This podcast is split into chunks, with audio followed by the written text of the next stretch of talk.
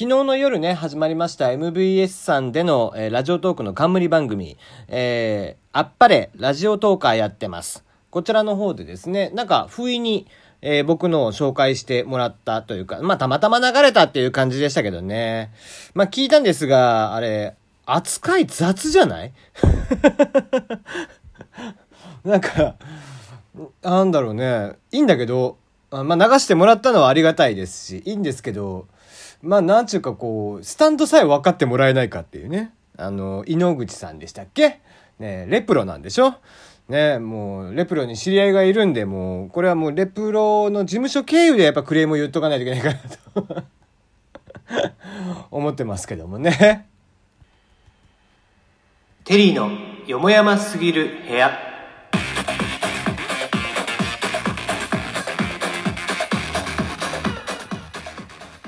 改めましてこんばんは、テリーでございます。一日お休みをいただきまして、皆さんいかがお過ごしでしょうか今日は2本撮りします。で、えー、1本は、えー、ツイッターの方でちょっとね、リクエストをいただいたので、えー、とあるサイトというかサービスについてのご説明と、あと、まあ、所感というか、えー、僕なりのこう感想というところで、まあ、軽くやっていきまして、えー、行きたいなと思う、そっちをメインにしたいなと思ってるんですが、その前に、えー、先日やった、えー、マイトークマイルール、えー、ですね、こちらに対しての感想をいただいておりました。で、えっ、ー、と、まあ、ちょっとね、えー、僕なりにありがたい、えー、感想をいただいたなと思いましたんで、えそちらについてもちょっと、え読んでいきたいなと思っております。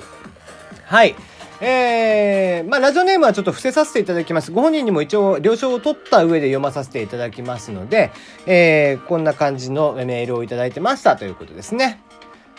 マイトークマイルールの回を聞きました。お伝えしたいのは、テリーさんのお話を聞けてよかったということです。私自身、他のトーカーさんにアンサートークを送ったり、これについて教えてとのリクエストをしたりと、もっと絡んでいけたらいいなと思っていたのですが、逆に絡んでいかないとラジオトーク内では馴染めないというか、ラジオトークってそういうとこなのかなとも感じていたとこもあって、かなりマイペースに聞いたり配信したりさせていただいている私にとって周りの方と絡むイコール聞かなきゃいけないという義務感になってしまうようにも感じて何とも言えない気持ちになることもありました。極端に言うとヘビーリスナーじゃないとラジオトークにいちゃいけないんじゃないかといったようなと。なのでいろんな方がいるんだと。マイペースにやってもいいのだと勝手ながら少し肩の荷が下りたような気持ちになりました。勝手につらつらとすいません。私もかなり個人的な思いなので、軽くここだけの話と受け流していただければと思っています。えー、いろんな方がいるので、私自身が Twitter などで発言するのは勇気が出ず、こちらにお便りをさせていただきました。ただ、周りと絡んでいるトーカーを敵に回したとか、悲しませたとか、そんなことはないですよとお伝えしたかった次第です。テリーさんのようなご意見を聞けてよかったです。ありがとうございましたと、もうとてもとても丁寧な メールをいただいて、ありがたい限りだなと思いましたね。で、まあまあ、送っていただいた方には一応ご了承を取りまして、えー、読まさせていただきましたが、まあ、まさしく僕が言いたかったことって、えー、そういうことですよね。うん。まあ、なんだろう、こう、ね、いろんな方がいろんな方と絡んでってしたいのはよくわかりますし、な絡んだ方が、ぶっちゃけ、えー、はい、再生数も聞いてもらう数も伸びますし、えー、シェアもいっぱいしてもらえるというのもあります。大体は、えー、今日この人とやりましたって言うと、その人はシェアしてくれますんでね。とか、えー、2人でやる3人でやるって言った方々もいらっしゃってそういった方々も、えー、ツイッターのアカウントなんかも2つ3つって要はあるわけですからまあシェアもしやすいということで、まあ、聞く人も増えるというのがあるんですけども、まあ、なんだろう、こう、いろいろね、こう、仲が良かったりだとかするのももちろん大いに結構。えー、でも、こう、そればっかりになってしまうと、今度は初めて来た人とか、まだまだ不慣れな方っていうのは、ちょっと入りづらい雰囲気にやっぱりなってしまうこともあると。いうことで、えー、まあ、僕が言わんとしていたことは、まあ、大体、えー、ちゃんと伝わっていたのかなというのを改めて感じました、えー、逆にこちらこそありがとうございますということでね、まあ、こんだけすごくいいメールをいただくとまるで自作自演 な気はしますが。あまあまあ、とはいえですよ。もう本当ありがたいです、こういうのはね。えー、まあ感想をね、あんまりいただくなんてことがそもそもないんで、大体みんな大喜利しか参加しねえんだから。ということで、まあこんな感想をいただきましたということでね。まああの、他の回でも結構です。あの、面白かった、つまらなかった別に何でも結構ですので、感想とかもあれば送ってください。えー、ということでメールの方募集しています。質問、感想、応援、普通た恋バナ相談、愚痴、何でも結構です。一応恋バナとかもできるからねって言っても、多分聞いてる人がそんな若くねえのかな 俺のはね。はい。えー、大喜利、こちらはですね、この後すぐ撮りますんで、えー、次のお題はまだ決まってませんが、えー、そちらにね、えー、また決まり次第、えー、上げていこうかなと思っております。その他募集、僕からの募集になりますが、リスナーへ相談、ツイッターのフォロワーや、よもべやリスナーが増えるにはどうしたらいいと思いますか？ということでね。はい。えー、冒頭戻るけど、やっぱり雑だったよね。いや、もう絶対そう。うん。あの いいんだけど。たまたまだよね。だから別にさ、トークが選ばれたとかじゃないし、俺ハッシュタグつけてないしね、そもそも。ね、え、犬やるでしたっけ？えー、ハッシュタグつけてね、あの、20秒ぐらいのトークでね、やったら、えー、なんか、採用される可能性があるんですよ。ね。えー、なので、えー、採用されたいという方は、ぜひね、そちらに乗っかっていただいて、えー、やっていただければいいかなと思います。多分なんだけど、MBS さんあらかじめ聞いてはいると思うんで、編集点を作った方がいいと思いますよ。あの、採用されたかったらね。あの、1個のトークの中で、えー、長々とやってるトークの中で一部20秒ぐらい使うということであれば、えー、そこはね、えー、編集点作って前後2秒ずつぐらい開けた上でやってあげると、えー、ラジオのディレクターさんの方がカットしやすいと。そこまで、えー、ひっくるめて考えていただければね、やってあげやすいのかなと。あの、採用もされやすくなるんじゃないかなと思いますよ。はい。僕は、えっ、と、MBS さんのアドリブラジオの時にはいつもそうしてました。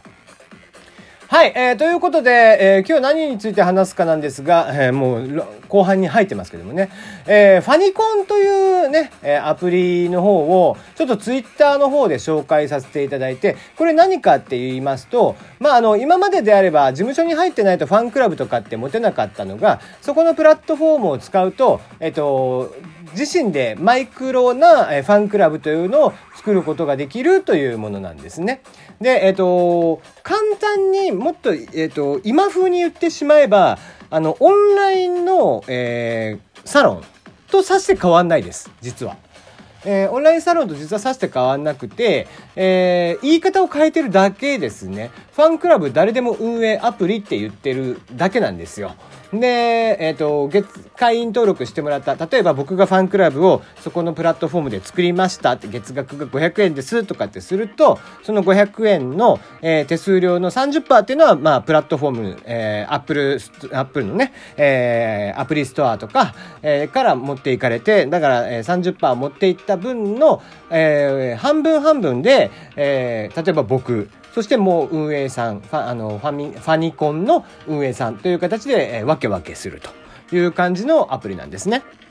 で、えー、簡単に、例えばライブ配信もそこでできるし、なんか、えー、ポイント集めて、えー、くじ、えー、くじ引きみたいなのもできたりとか、例えば一等取った人には、じゃあ、えー、僕とランチができますよ、みたいなことも、えー、機能として加わっているということで、えー、それぞれの、えーと、ファンと1対1でのチャットができたりとかする、みたいなところもあって、本当に、えー、オンラインサロンともうほとんど考え方は一緒です。で、えー、審査はありますと。いう感じですね。た、とはいえ、審査も多分そんなに重くはなさそう。見た感じ。あの、審査落ちたとかっていうのはあんま見なかったので、えー、審査も問題ないかなと。あと、チケット、あの、イベントやりますよって時には、オフ会とかのイベントのチケットであったりだとか、グッズ販売とかの機能も今後加わりますということみたいですね。なので、えー、例えば1万人とかのインフルエンサーさん、まあまあ、えっ、と、マイクロインフルエンサーって僕は呼びますけどね、そこら辺の規模感だと。えー、1万人ぐらいの、えー、インフルエンサーさんがちょっと自分で、えー、カフェとかでなんかトークイベントをしたいとかっていう時にそこで、えー、イベントのチケット発行したりだとか、もしくは、えー、月額でね、その1万人のうち、えー、まあ10%、1000人でもちょっと月額で、えー、入ってもらえませんかと、私の活動を応援してくれませんかっていうことができる。えー、ポルカの月額、そして、えー、ポルカであったりだとかね、えー、オンラインサロンとかとさして変わらない。言い方が違うっていうのが実はポイントかと思ってるんですけどね。あの、オンラインサロンって、ぶっちゃけ気持ち悪いんですよ。一般人からすると。俺爽やかに説明してほしいって言われてるのに気持ち悪いってなんだよって話なんですけどね。そうそう。あのニコニコエリカさんという方からですね、え記事のか、え解説と見解はるかなさんみたいなイメージで爽やかに分かりやすく聞いてみたいですって言われてですね、えはるかなさんより先に俺はボイシーでこういうことをやってたんだよって思いながらなんですが。